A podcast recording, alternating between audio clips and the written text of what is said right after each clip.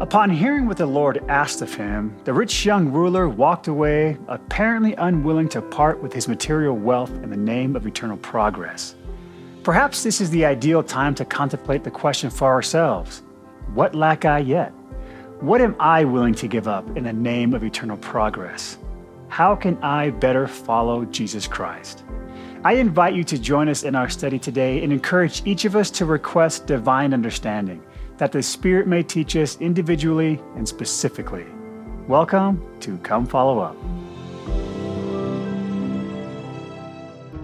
I prepare myself to receive answers by just getting myself in the right mindset. I tell myself, whatever the answer is, I'm willing to just listen and obey. I think the biggest thing that I do is try to find some some place where I can be in the quiet so that I can hear his answer.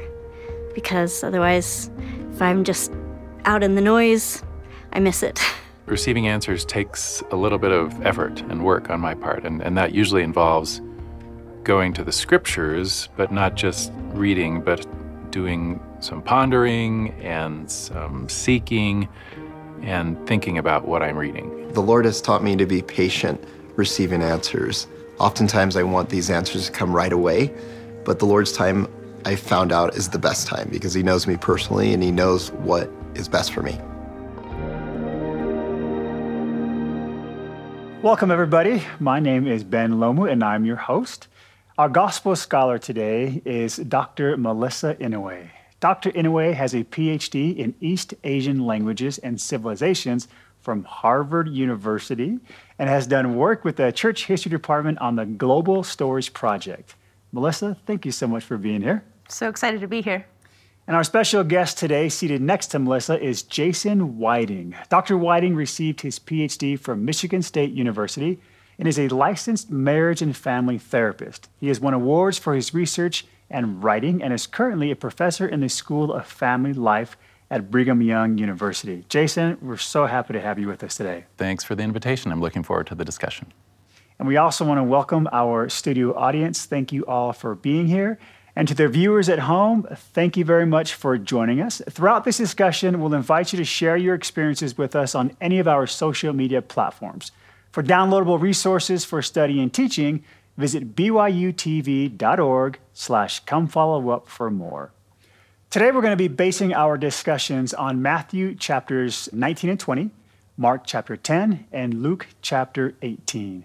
As usual, this tracks with the weekly study plan outlined in the Come Follow Me resource provided by the Church of Jesus Christ of Latter day Saints.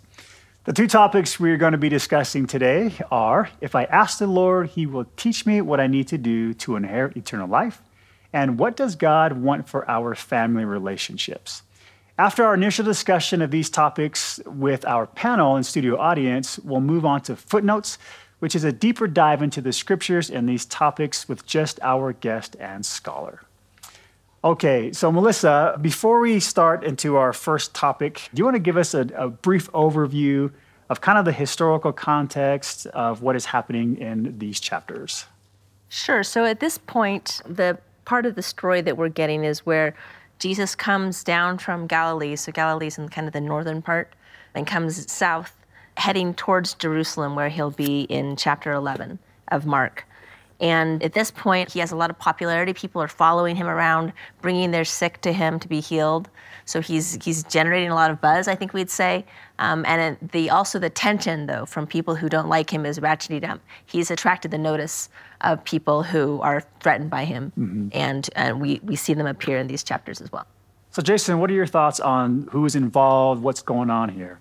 In this instance, there's a young man who approaches Jesus. As you say, he's attracted a lot of attention, a lot of interest, and so there's a young man who, in the scriptures, is discussed as, uh, Luke calls him a ruler. So he's got some power, and then, of course, he has a lot of means, as we will talk about in this story. And this is what leads into our, our first topic. If I ask the Lord, he will teach me what I need to do to inherit eternal life. So, Melissa, do you mind kind of telling us a little bit about him, what sets up this conversation with Jesus, and also how do the different accounts from the Gospels teach us different aspects of this story? So, this is a a famous story, and it's, as you say, it's recounted in three different ways uh, Mark chapter 10, Luke chapter 18, Matthew chapter 19. And as I said, um, at this point, Jesus had become really popular. People had heard about him not only as a healer, but also as a moral teacher. So you can see that this man had heard about him and, and really valued him. It says in verse 17, as he was setting out on a journey, a man ran up and knelt before him and asked him, Good teacher, what must I do to inherit eternal life? Jesus said to him, Why do you call me good? No one is good but God alone. You know the commandments. You shall not murder, you shall not commit adultery, you shall not steal, you shall not bear false witness, you shall not defraud. Honor your father and mother. He said to him, Teacher, I have kept all these since my youth. Jesus, looking at him, loved him and said, You lack one thing. Go sell what you own and give the money to the poor, and you will have treasure in heaven. Then come, follow me. When he heard this, he was shocked and went away grieving, for he had many possessions it sounds like um, he really, really wanted to follow Jesus. And, and you can see um, in this verse how torn he was. It says he went away grieving. You know, I think he, we give him the benefit of the doubt in that he is sincere. He's genuinely coming to Jesus and he's saying, What can I do to inherit eternal life? That's a great question. And then they talk about the commandments, and then he says, What lack I yet? And that, that question is one of humility and sincerity, and it's one that I think we all need to be asking if we want to be open to learning and we want to be humble. In fact, I like that detail in Mark where it says Jesus, you know, after they have this little discussion, it says Jesus loved him. Mm-hmm. And I think Jesus probably looks at us sometimes with our efforts to say, what can I do better? And then we then sometimes fall short. And I think Jesus, you know, feels sympathy like you're doing the best you can I'm asking you to do more, but I know that it's hard. And so I guess I appreciated that, that detail of Jesus's both challenge and also his love. You know, and when you look at this young man, he's amazing. He honors his parents, he loves his neighbor, he's really trying. And sometimes I think it may perhaps we give him a bad rap. I don't know if he really realized that he would be asked to give up everything he has. And that's why I think we get this reaction from him of like shock and he's stunned. So I'd love to ask the audience when have you received an unexpected answer to a prayer and how did you react to that? Julia. Yes, I have received a, a difficult answer at one point in my life. When I was 26, I asked the Lord, What should I do now with my life? And the answer was, I hear a voice, you know, saying to me, Pack your luggage and go. And I knew for sure that I had to come to Utah. And that's why I'm here 22 years now. And Julie, what was that process like for you deciding to actually make that move once you received your answer? It was, you know, a process of praying. I had to pray a lot until I had to listen to this small voice. I had to leave my parents and my family. I knew I had to be obedient and I knew the Lord wants me here for some reason. And yeah.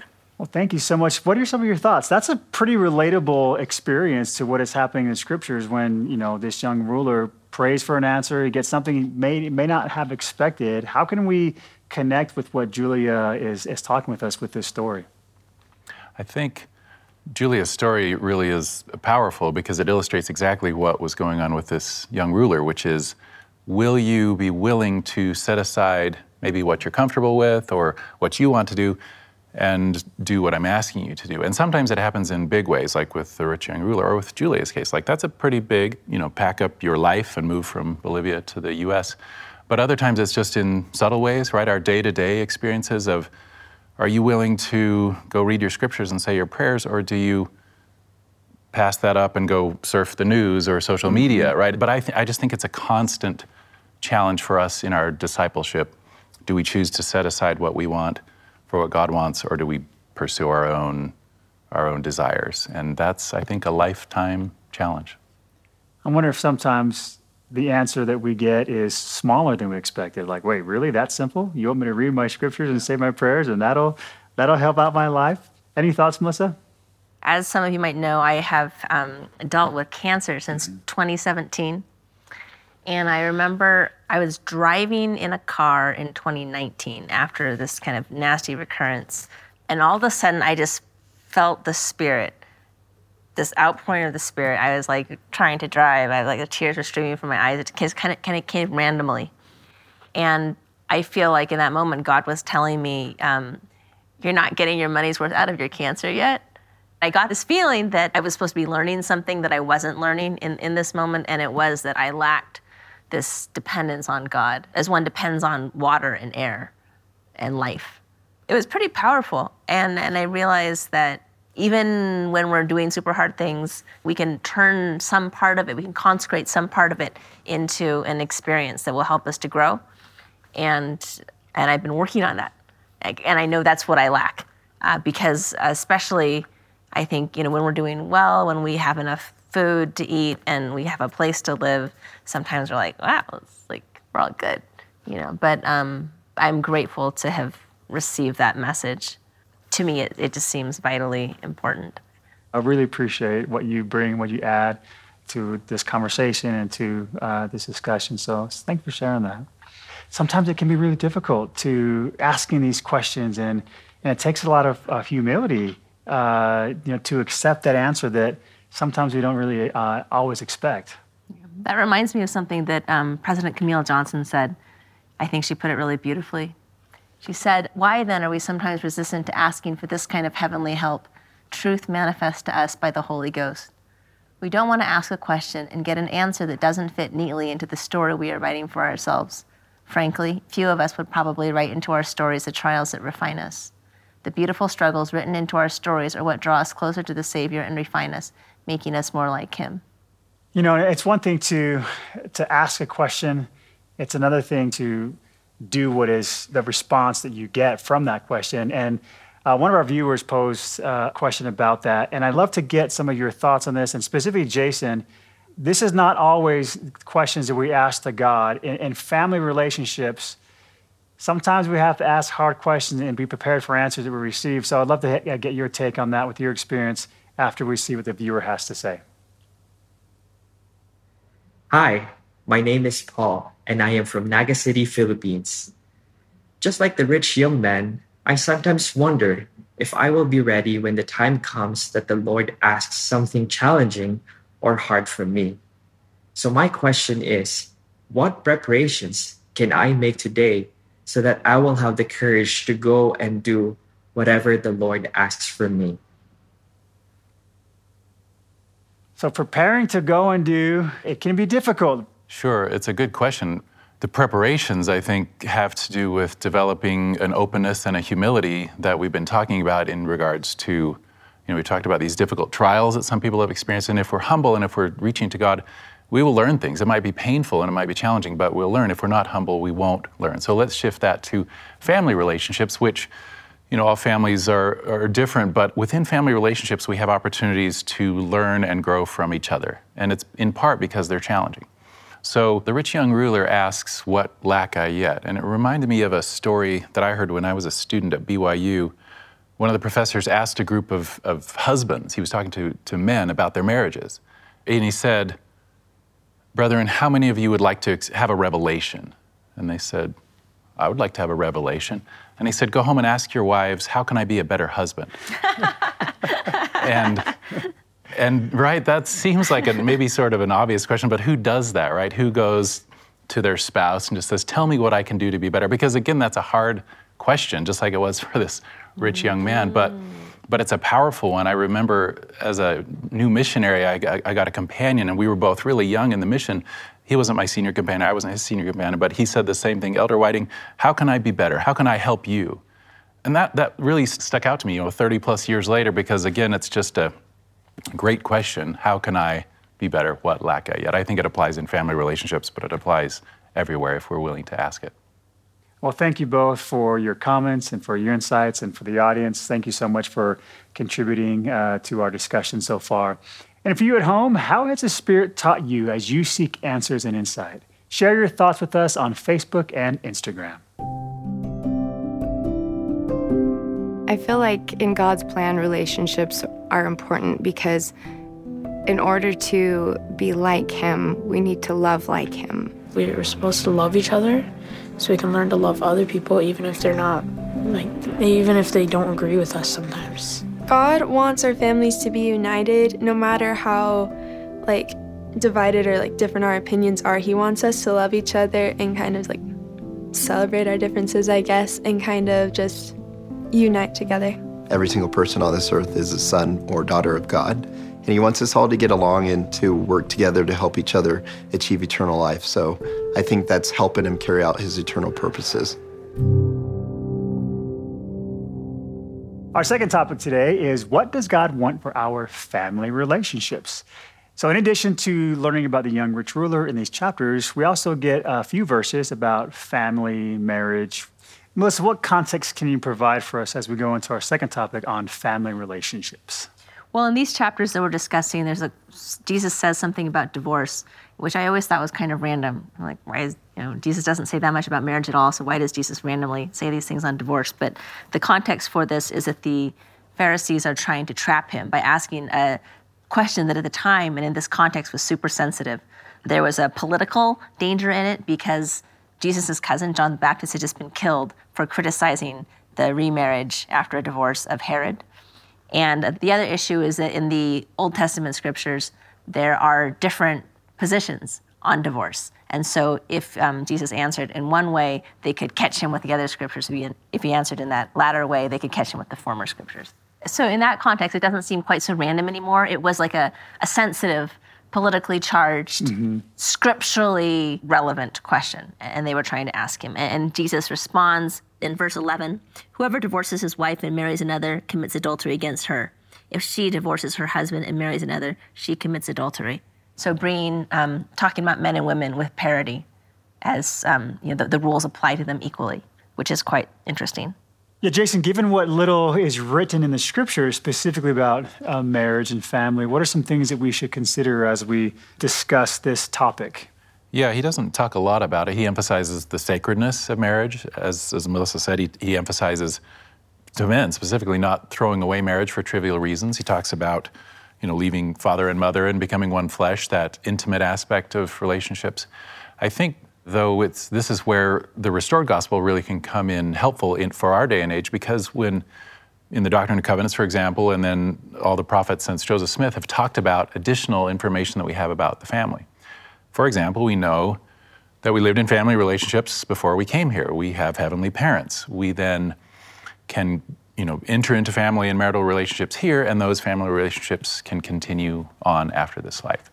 And we also just have a lot of guidance from modern prophets about the ways to think about the sacredness of family relationships and marriage and the ways to treat each other and principles that apply and you know things like the family proclamation give us a lot of guidance so anyway i think we can uh, build on what jesus said and then rely on some of these other things that we have now and there's a lot and it's safe to say that families come in all different shapes and sizes and we have a wonderful quote uh, from sister kathleen hughes uh, about this she says it's important for us to realize that there is no one way that a righteous family looks. Some righteous families have two parents, but sometimes, through death or divorce, there is only one. Some righteous families have many children, and other families, at least for the moment, have none.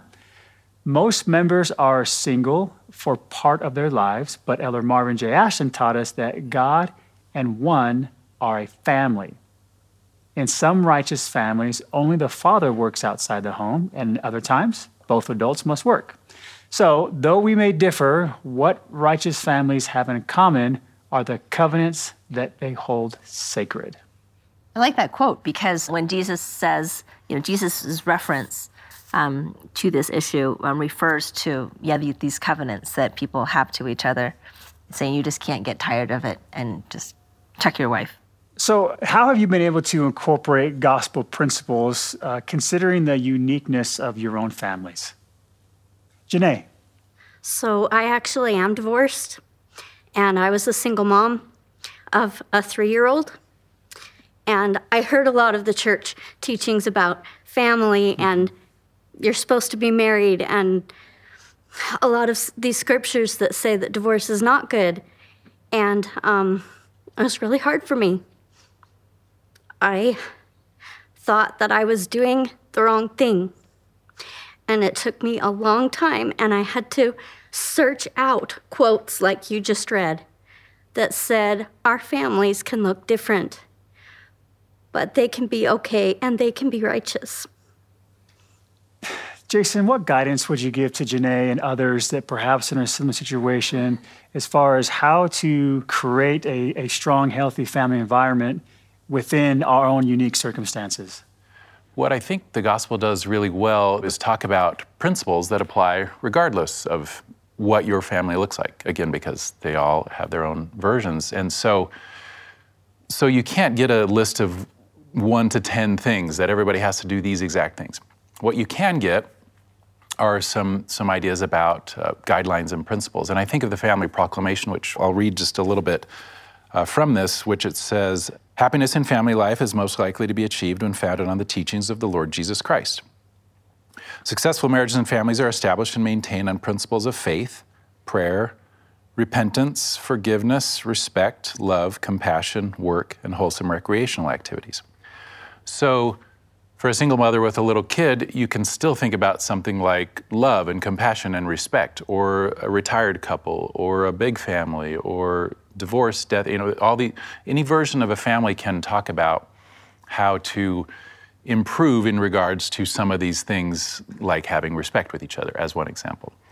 And another point I would make it's hard when families aren't where we wish they would be. But the reality is that everybody has their choice, and sometimes people are going to make choices that affect families or marriages to where they aren't going to succeed, and that's unfortunate. You know, people have sometimes influences that are hard or just their own personal struggles. So it's just a complicated issue. Everybody's situation is a little bit different. I think our task is to try to apply these principles as best we can in our own lives and and then we, you know, we can't control what other people are going to do. But, um, but I do think we can just seek to do that in whatever family situation we're in. Is there a main common denominator that you have found that helps families find that happiness that so often we seek?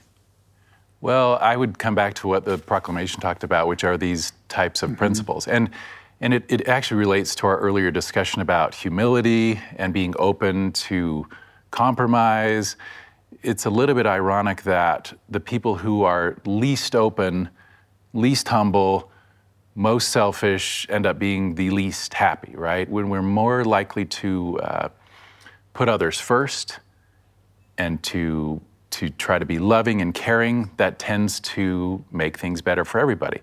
But again, like in a marriage, both people have to be doing that. If one person is doing it and the other one isn't, you've got a problem. And sometimes that happens in un- unhealthy relationships where one person might be the more blaming or the one that's not accepting influence, the one that's always insisting that things have to be their version.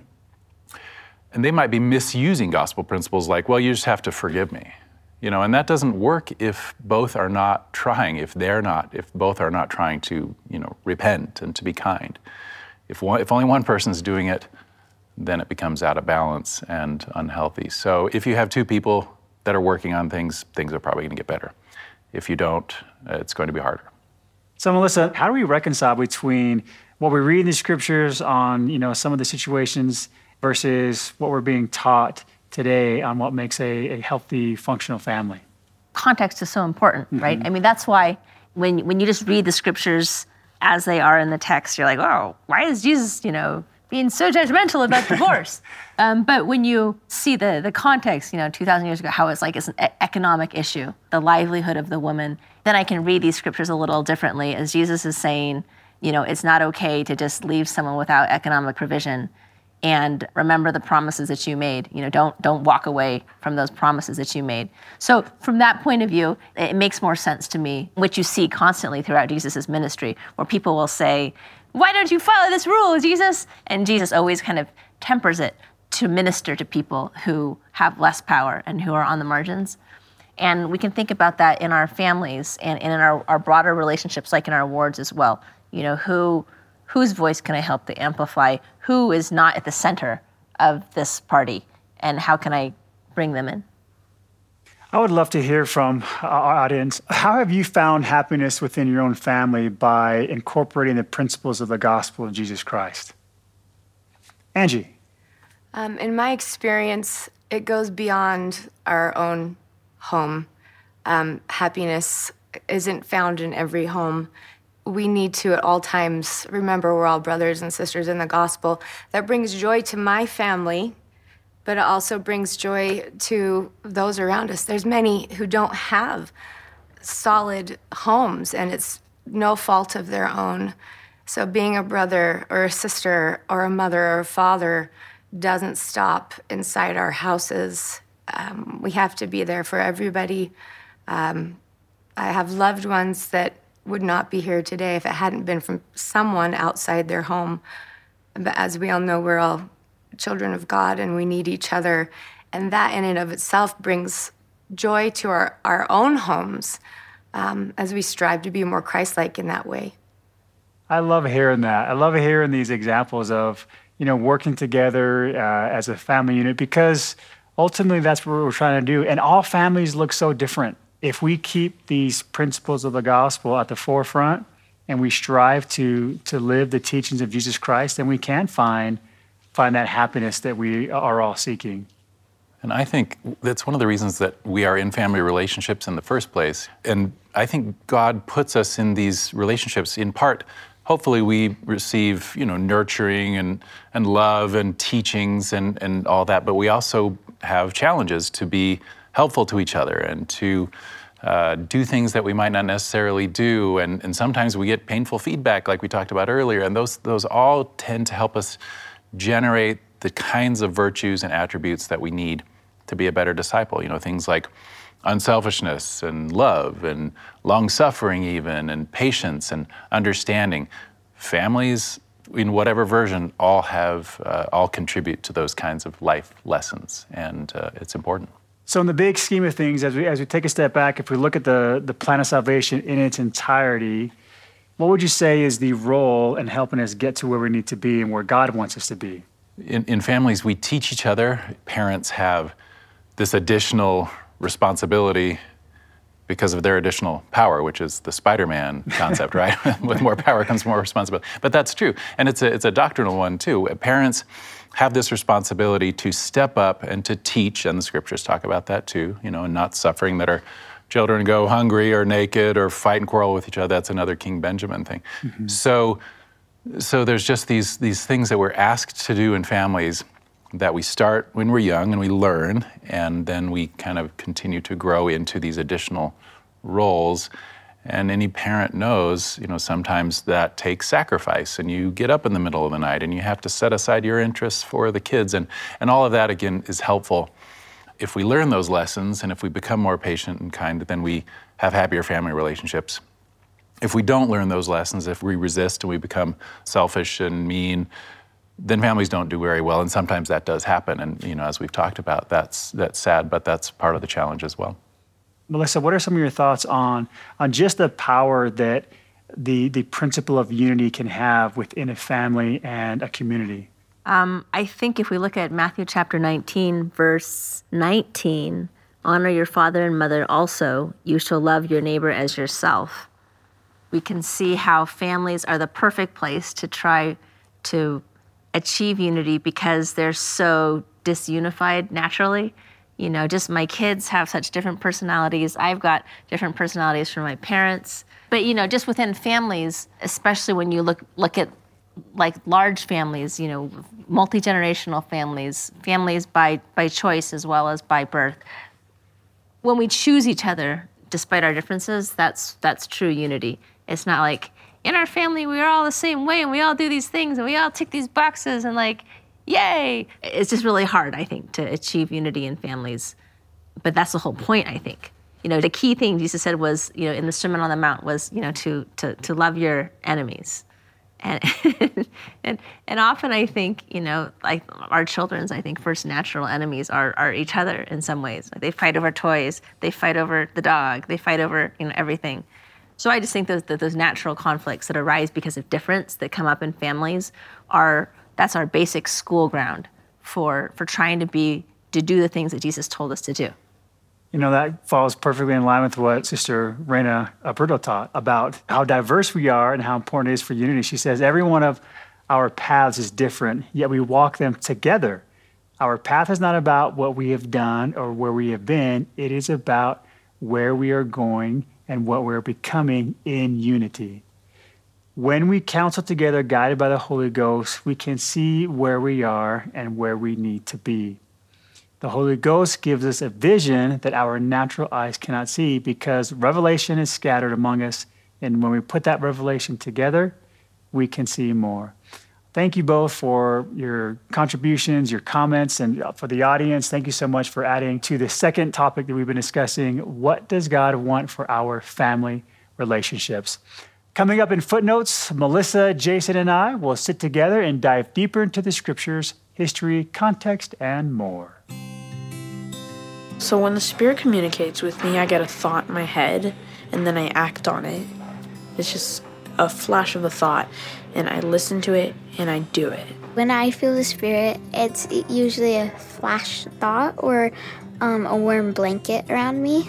The Spirit communicates with me through good feelings and through motivating feelings. For example, if I'm reading something in the scriptures, I feel this desire to be a better person. And that is, for me, one of the main uh, benefits from feeling the Spirit. Welcome to Come Follow Up Footnotes. We've dismissed our studio audience and are looking forward to sharing the rest of our discussion on Matthew chapters 19 and 20, Mark chapter 10, and Luke chapter 18 with Melissa and Jason. Let's get started. I'm excited because now we get to expand and really go into some of the things we may have missed. But first, we have to address Melissa. I love how you always use different versions of the scriptures. For example, you have the Revised Standard Version that you've you quoted from. Can you just kind of tell us a little bit about uh, what sort of insights you gain from using the different versions of the Bible? Well, the King James Version was written for people in the 1600s in their language. And I like the um, this one is a study Bible because it's written in plain language that I can understand, and also it has a ton of um, notes that kind of explain things I wouldn't pick up on because I'm a 21st century person. I also like this translation here. This is the David Bentley Hart translation of the New Testament, and um, this one is like an extremely literal translation. For example, instead of Christ, it says you know the Anointed One. Okay. Um, I just feel like sometimes when I read the, the, I've read the scriptures so many times in, in the, like these are my missionary scriptures.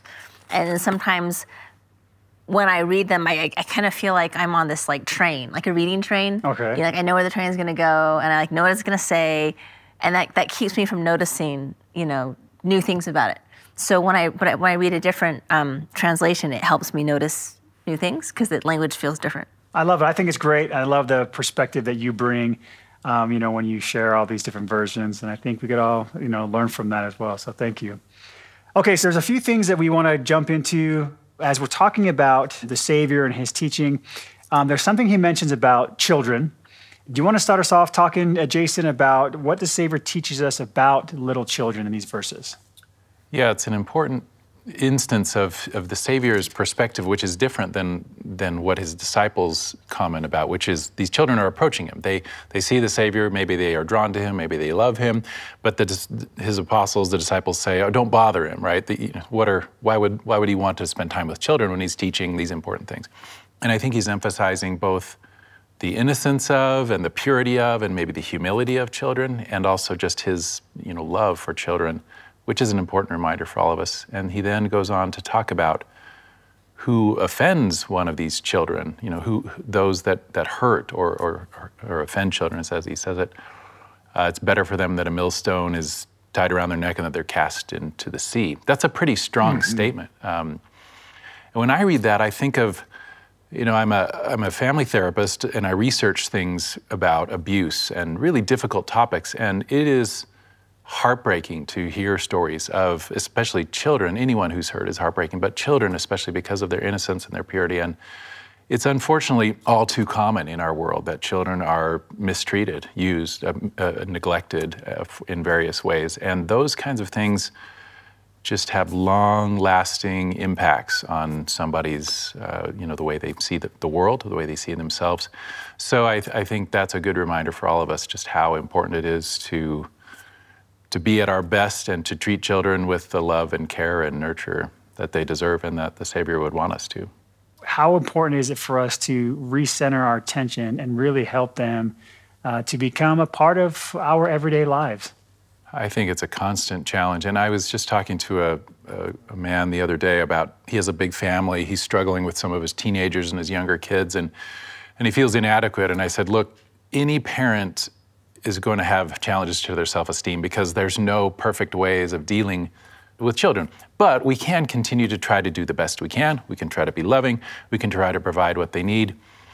And then when we make mistakes, we can try to come back and apologize and do better. And We're not going to be mm. perfect parents, mm. but we will be better parents as we seek help from the Lord, as we work at it. And in more standard situations or, or family circumstances, people can just try to do the best they can. And, you know, we're resilient as children and as people. People are going to be okay and, you know, and, and benefit from from parenting that is good good effort parenting right good effort parenting so let's talk about uh, one of these parables the parable of the laborers um, Melissa, do you want to give us kind of an overview of what this is, and then we'll kind of break it down and see what we can learn from it? Sure. So this is a parable about um, Jesus says in um, Matthew chapter 20, verse 1, the kingdom of the heavens is like a man, a master of a household, who went out in the early morning to hire workers for his vineyard. And agreeing with the workers upon a denarius for the day, he sent them out into the vineyard. And then it shows how um, later on he goes out and finds some more people who are standing around. He says, "Hey, come work in my vineyard." And and later on, still some more people come working in the vineyard, and even till the very end, like right, like I think it says like the eleventh hour. And at the end, he says, "All right, good job, everyone. Here is your denarius." No matter if you worked eight hours or one hour, you get the same. Right, and the people pay. who um, were hired at the very beginning said, "That's not fair." We've been out here in the sun all day working, and these guys were just standing around and they barely just joined us, and you're still paying them the same as us. And Jesus says, I agree. You, you said you would do it for a denarius. So why are you freaking out that I'm so generous with these mm-hmm. other people? And I think there's a lot of that uh, in life, right? Because mm-hmm. fairness is not only I must get what is due to me, but other people must not get right. like what I don't think is due to them right? And we see this in families a ton, especially when you're raising kids at different levels. Uh, how can we relate this parable to, to raising a family, Jason? Yeah, if you've ever been around a little kid, you will know one of the things they will say is that's not, that's fair. not fair. We are exquisitely attuned to fairness, right? We want things to be fair. We, and in some sense, that is okay. the world should be, you know, at some sense, family relationships, marriages should have a pretty good balance of back and forth, and it shouldn't just be one person doing everything while the other person plays video games, for mm-hmm. example. That's just that's not okay. But on the other hand, when we get too caught up in comparisons, as these workers were doing, and again, it's understandable. They're saying, "Hey, you know, why did they get the same?" But Jesus reminds them, and he says, "Friend." I told you I would give you this denarius, right? I, we agreed on the wage. There's no, there's no injustice here. Just because I chose to maybe bless these other workers more or showed mercy to them, it doesn't mean that you, uh, you know, you were treated badly. Mm-hmm. And so again, back in family relationships, sometimes one person is going to do more than the other person. There's something that happens, again, if you've ever been married, where you'll feel like, man, my spouse doesn't know all this stuff that I'm doing, or I feel unappreciated. Everybody feels that, I think. In fact, when they, they've done research where they ask people, what percentage of the housework do you think you do in your mm. relationship? well, Everyone says what? 70. That's right. When they add the two percentages, it's always more than 100% because people are like, I probably do 85, I probably do 7. You know, it's so people never say, oh, I barely do anything. You know, we just we just all know what we do and what our lives consist of and how our situation is hard. So again, I just think this parable speaks back to this this tendency we have of being like, well, man, my life's hard and why did you get this thing that I didn't get? And, and, and so, you know, the, the covetousness or the envy or the, the getting caught up in those kinds of comparisons. And they're not usually very helpful to do that. From the Savior's point of view, sometimes you have some long-time families that go back generations that have been born and raised and taught about the gospel and have received so many blessings from it versus perhaps somebody who finds the gospel later on in life. At the end of the day, what do they both receive? They have the opportunity to inherit eternal life. Whether we start at the very beginning or, or later in the day, it just demonstrates how good he really is. Okay, so we have the parable of laborers. Uh, we have, also have another parable of the Pharisee and the tax collector. So, in this instance, two men go to the temple and they're praying, and one is a Pharisee and the other is a publican. And in the first example, the Pharisee stands and prays, talking about how he's thankful that he's better than other men, essentially. And he's glad that he's not an adulterer and that he's not unjust, and he fasts all the time and he gives his money away. And then the publican stands a little ways further and he says, God be merciful to me, a sinner. And he, he feels bad. And, and Jesus says, that, that that one, the publican, is the one that's going to go uh, to be more justified than the first, even though on the surface, the first guy is the one doing all these great things, but he also is really caught up in his own righteousness and his own zeal. And I think that's why Jesus is pointing out this publican who's in this attitude of repentance, which is better than the attitude of arrogance. I'm curious, Melissa, especially from some of the different versions you have, if we can learn other insights yeah, well, I was just thinking, I'm, I'm like, I have no idea what a publican is, but I'm glad that this says tax collector. Tax collector. Yeah. I'm like, publican? And they were um, kind of despised, right? The tax collectors, mm-hmm. like, we don't like tax collectors. Right, they well, were low in society. Right, well, because they, they came after you for your money. It's like, yeah. Um, and I think they were re- reputed to be corrupt as well, right? They would collect taxes, but then they'd also like take some more. And they were doing it for, for Rome, for Rome which was right. not, you know, the, the Jews were not a fan of people working with, right. with their oppressors. Well, I like, um, you know, sometimes the parables don't have introductions, but this one's kind of got an introduction in um, Luke chapter 18, verse 9. It says, He also told this parable to some who trusted in themselves that they were righteous and regarded others with contempt.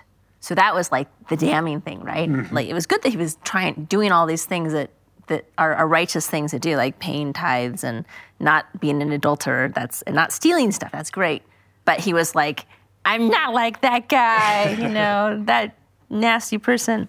Um, and so it's this, it's this contempt. It's, it's this attitude of, I'm not only right and you're wrong, but I'm better and you're worse, you know. And, mm-hmm. and anyway, yeah, I think you're right to talk about how, you know, corrosive that is when people shift into modes of, you know, everything I say is correct and everything you say is wrong. And we just, we see it, it gets ramped up on social media. And do you see that as a, as a marriage and family therapist where you, you have – two people in a marriage where it's just the pointing finger. Yeah, Absolutely. you should do this. If you do this, then I would do this, and then we could get along, and kind of placing the blame.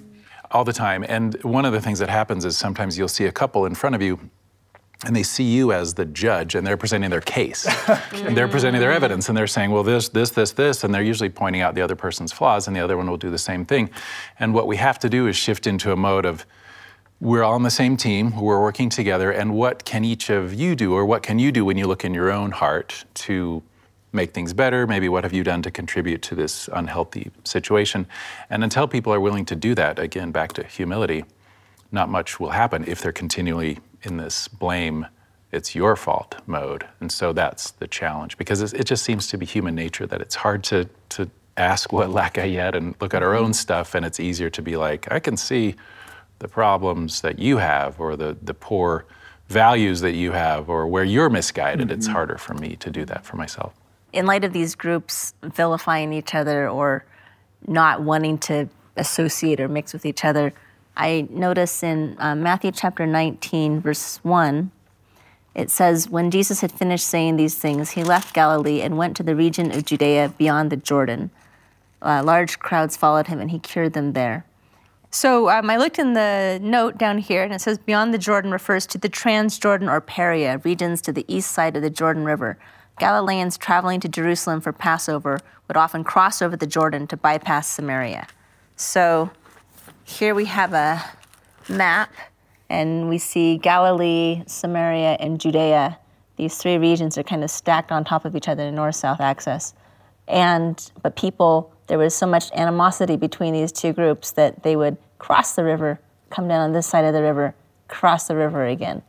So um, avoidance, right? Mm-hmm. I mean, with good reason. There was there was so much animus between these two groups, but that that doesn't help any of these problems. You know, the way that we get over that, I think, is by making connections, trying to love the enemy, trying to pray for those who despitefully use us and persecute us. But that's so hard and getting to know each other as people rather than as stereotypes or mm. groups, right? It's just so easy, again, for humans to become tribal and say, my university versus your university to be kind of a silly example but in other you know whether it's religion Political politics parties. particularly Right. right, It, it just is easy to become this is my people and your your group is bad but if i get to know you individually i can say oh i know you now as a person and not a label Right.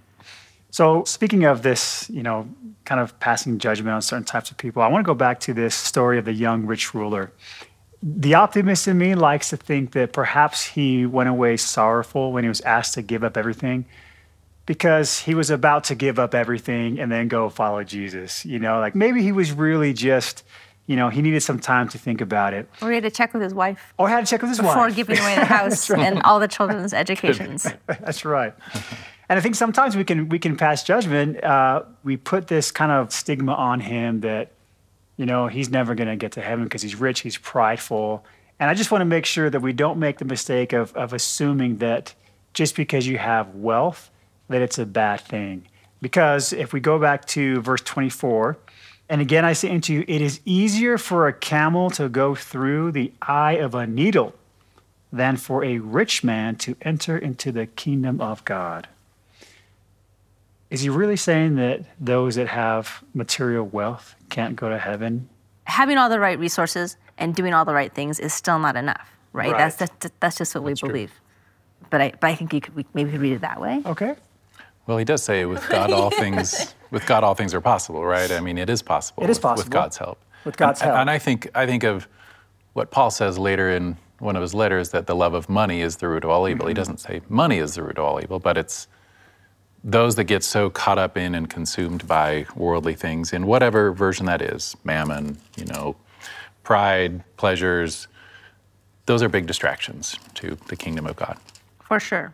and I think, I think God continually challenges us to put our own needs second, like we've talked about today. And mm-hmm. this is one of those ways. Money is powerful.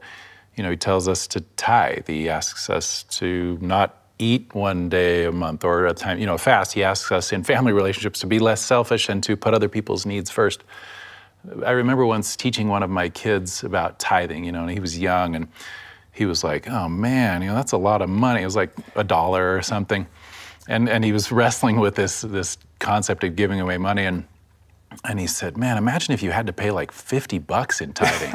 and I was like, yeah, kind of, as you get older, it starts to become a real thing, right? You, you have to really decide, am I serious about this uh, covenant? Am I serious about being a disciple, whether it's tithing or helping the poor or whatever it is. And again, I just think God is not going to let us off the hook with this one. He keeps asking, just like Jesus asks many times throughout the New Testament. You know, sell your stuff, give it to the poor, be generous. So we kind of talked about this earlier about the family unit being kind of a training ground. How often do you see that getting in the way of, of a healthy marriage, the focus on finances uh, or money versus the focus on each other and others' needs? Yeah, it's a good question. Sometimes you hear people say something like, the reasons for divorce are money or housework or sexual intimacy or whatever. And, and it's not quite the right way to ask that question because it's not about money per se, it's the way people handle their money, Okay. right? It's the way, because money is one of those areas where everybody's going to have differences of opinion. So if I go to the store with 100 bucks, I'm going to bring home different groceries than my wife would bring home mm-hmm. if she took 100 bucks to the store. We're just different people. We have different priorities. So that's always going to come up. And so people have to then navigate that. And money's power, it, it means things to people. Some people, you know, grew up with different values around money. So all that is to say, it's another opportunity for people to say, how can we compromise? And here's what I think, but what do you think? And then let's figure out a way to work together. That's very different than saying, you're terrible with money, I'm gonna do it. Mm-hmm. Or I'm not letting you buy this thing that you want. That, that doesn't work well in a marriage. So again, that's just another one of those ongoing opportunities to learn how to be open and compromising and unselfish. I like that. What other things did we uh, perhaps not touch on? Do we want to address in this portion of the show? Well, there's a story at the very end of this chapter uh, of Matthew chapter 20, and also at the end of, I think it's in all three of them, Mark and Luke. In one version, the Matthew version is two blind men. This is um, Mark chapter 10, verse 46 in the David Bentley Hart version. And they came into Jericho, and as, as he was departing from Jericho, along with his disciples and a considerable crowd, a blind beggar, Bar Timaeus, that is, son of Timaeus, sat beside the road. And hearing that it is Jesus the Nazarene, he began to cry out and to say, Son of David, Jesus, have mercy on me. And many persons admonished him to be silent, but he cried out all the more, Son of David, have mercy on me. And coming to a standstill, Jesus said, Call to him.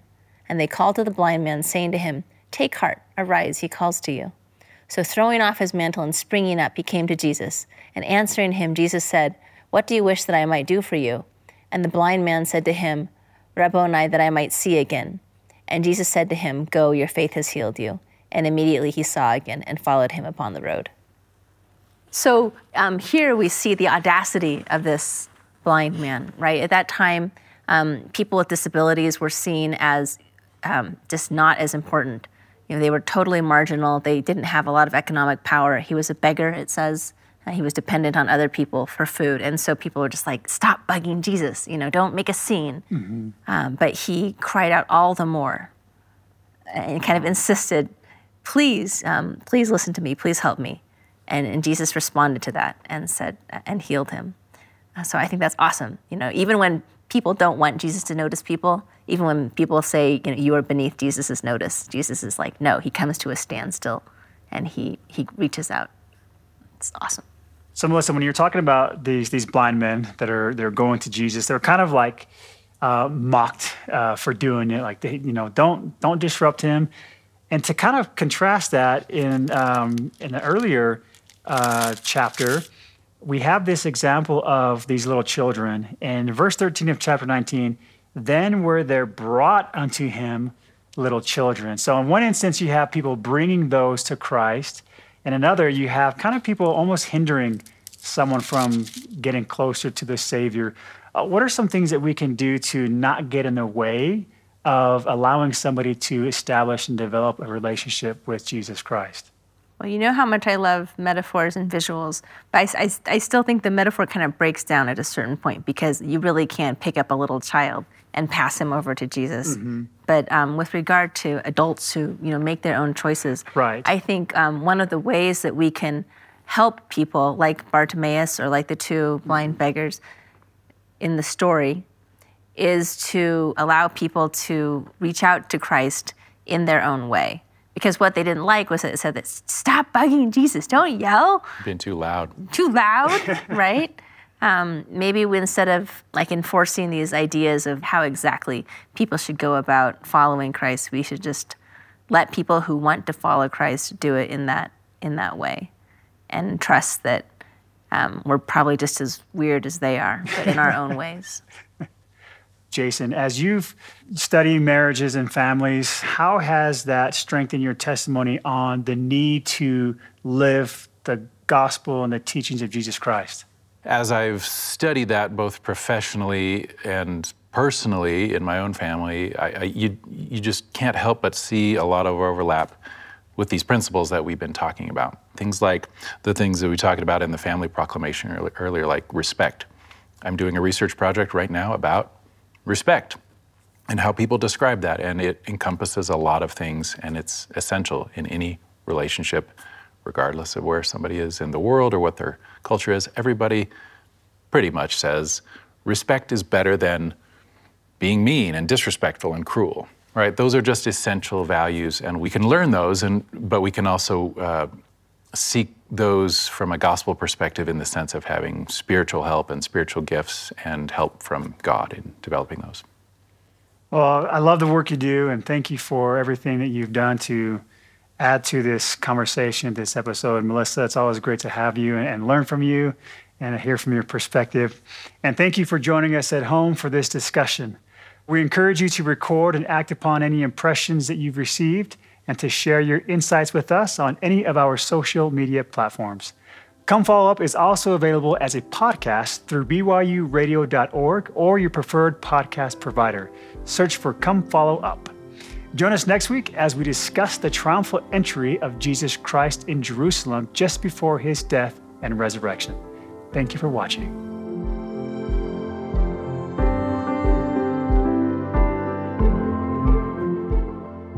Come Follow Up is a production of BYU Broadcasting.